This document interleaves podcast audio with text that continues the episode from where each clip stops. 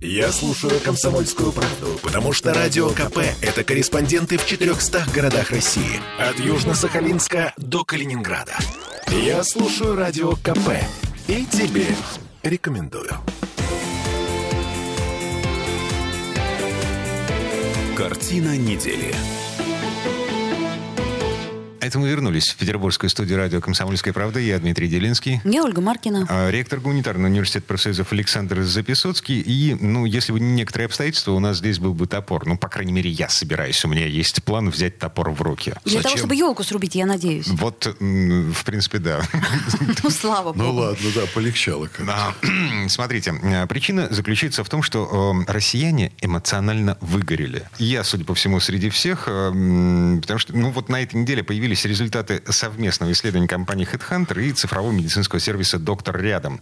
Там такие цифры. 75% россиян обнаруживают у себя признаки вот этого самого эмоционального выгорания. Признаки? Какие а, признаки? А, отсутствие радости от работы так. стоит на первом месте. Ну, то есть э, я бы вот сейчас взял топор в руки и получил такую радость от этой работы.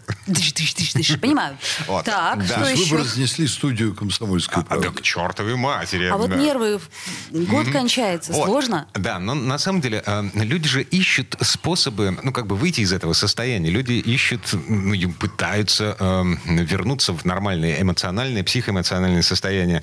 Вот для меня способ пойти в лес. Летом с ножом, а зимой, ну вот... Грибы, грибы резать. Вы...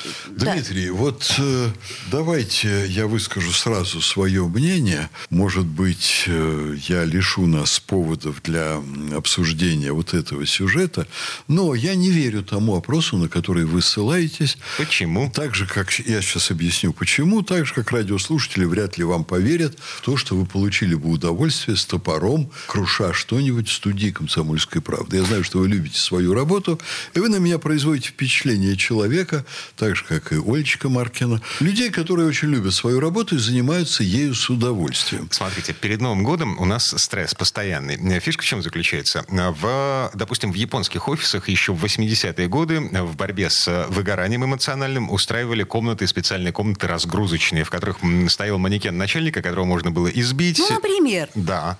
А почему нет? Слушайте, начальника избить это даже забавно, наверное. Наверное. Но я хочу посмотреть, сколько в Японии э, людей, в Японии, где действительно намного все сложнее с выгоранием, чем у нас, вот сколько людей там занималось избиением начальника. Я бы хотел посмотреть. Это макет начальника. Я понимаю, да. Да, я думаю, макет. собственно... Это мы все знали еще в советское если время. Если это культура, а... если с детства приучают, что есть такой антистресс.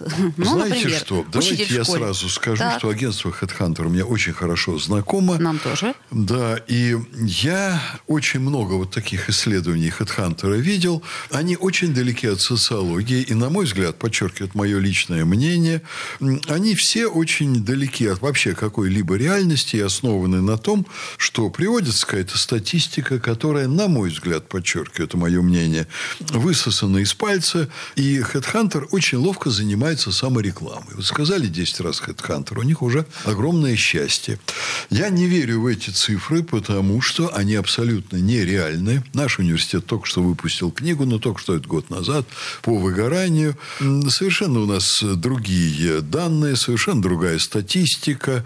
Люди, конечно, могут там какие-то говорить, что у меня осточертела моя работа, ой, как я устал. Но следующим утром они прекрасно идут на работу. Если бы шла речь о общем вот таком эмоциональном, социальном самочувствии, а это все равно, э, понимаете, намного более общий случай, чем профессиональное выгорание. Профессиональное выгорание – это очень специальный термин, который является частью теории социально-трудовых отношений. Это именно то, чем занимается наш университет. Я бы не дал бы вообще ни в одной из категорий, ни в одной профессии больше 20 там, процентов на любое там, значит, выгорание профессиональное. Даже если речь о общем эмоциональном, понимаете, ощущении, кто-то расстроен женой, кто-то расстроен детьми, кто-то расстроен работой. У кого-то кризис среднего возраста. Да, ну, кризис ну, ну, среднего и... возраста, проблемы со здоровьем. Все равно вот таких цифр, ха-ха, я их вот сейчас смотрю, Новосибирск 92% выгорание. Ну, знаете, это полное, извините меня за простое народное слово, это полная туфта. Как же постковидный синдром, э, в котором нам все время говорят, что психика очень страдает. Санкт-Петербург в той же статистике 78%. Давайте Регион мы- 78, поэтому процентов Давайте мы 78. скажем, что от этого сильно воняет шарлатанством. Так, Даже хорошо. если в Петербурге бы провели нормальное социологическое исследование не профессионального выгорания, а просто эмоционального в годы блокады, и то, я думаю, было бы так чуть-чуть поменьше, потому что там у людей было очень много оптимизма, кушать хотелось, были страшные тяготы, жили в темноте, жили в нечистотах, потому что водопровод не работал, канализация не работала. Вот. Но вообще-то ходили они, понимаете, гордые люди, они ходили на концерт э, симфонического оркестра. Сейчас даже на Моргенштерна не сходить.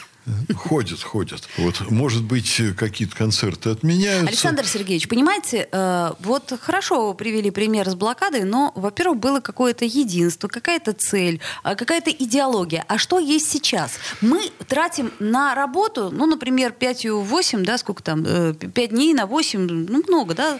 Это, Мы всю э, жизнь это- тратим, а потом мы становимся больными и не можем часть, радоваться Да, жизни, при да. этом мы вынуждены работать, большинство из нас, э, собственно, зарабатывая деньги для того, чтобы чуть-чуть хотя бы перешагнуть порог нищеты. И, конечно, если ты работаешь курьером, а сейчас вы их видите, наверное, много, да, на дорогах, а, вот по этим улицам ездят курьеры на велосипедах. Как вы думаете, они, блин, любят свою работу? У них нету профессионального выгорания? Или, например, э, в регистратуре, в поликлинике сидит э, женщина, э, у которой зарплата 20 тысяч рублей грязными? Есть, есть. При этом я вам замечу, что наверняка, вот это мое убеждение внутреннее, наверняка в советское время мы жили намного более бедно, с настроением намного лучшим, но все цифры, которые приводит HeadHunter про профессиональное выгорание, туфта.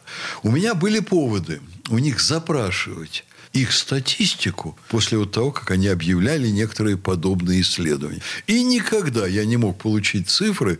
Я вас уверяю, вот если им завтра захочется подать на меня в суд, они не смогут это сделать, потому что они не покажут профессионально сделанное анкетирование профессиональным образом, э, профессиональный опрос, адреса и так далее. Вот вы упрямый какой. Я, Так, ну ладно, я все-таки профессиональный Да. социолог и член Российской Академии Наук. Я туфту вижу сразу. Ага. А, Не принимаем всерьез результаты исследования. И А, готовимся к Новому году. У всех уже елочки, уже все думают о подарках.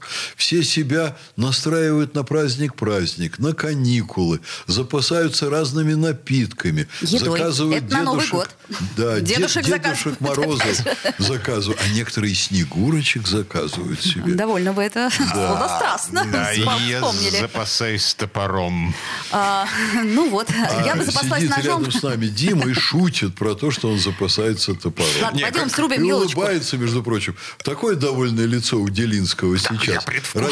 Радиослушатели вас не видят. Ам, Значит, в ближайшие выходные э, Всеволожское лесничество, окрестности Токсова. Встретимся за елками. Под елкой. С топором. Александр Записоцкий. Ольга Маркина. Я Дмитрий Делинский. Всем хороших выходных. И привет Хедхантеру. До свидания. Картина недели.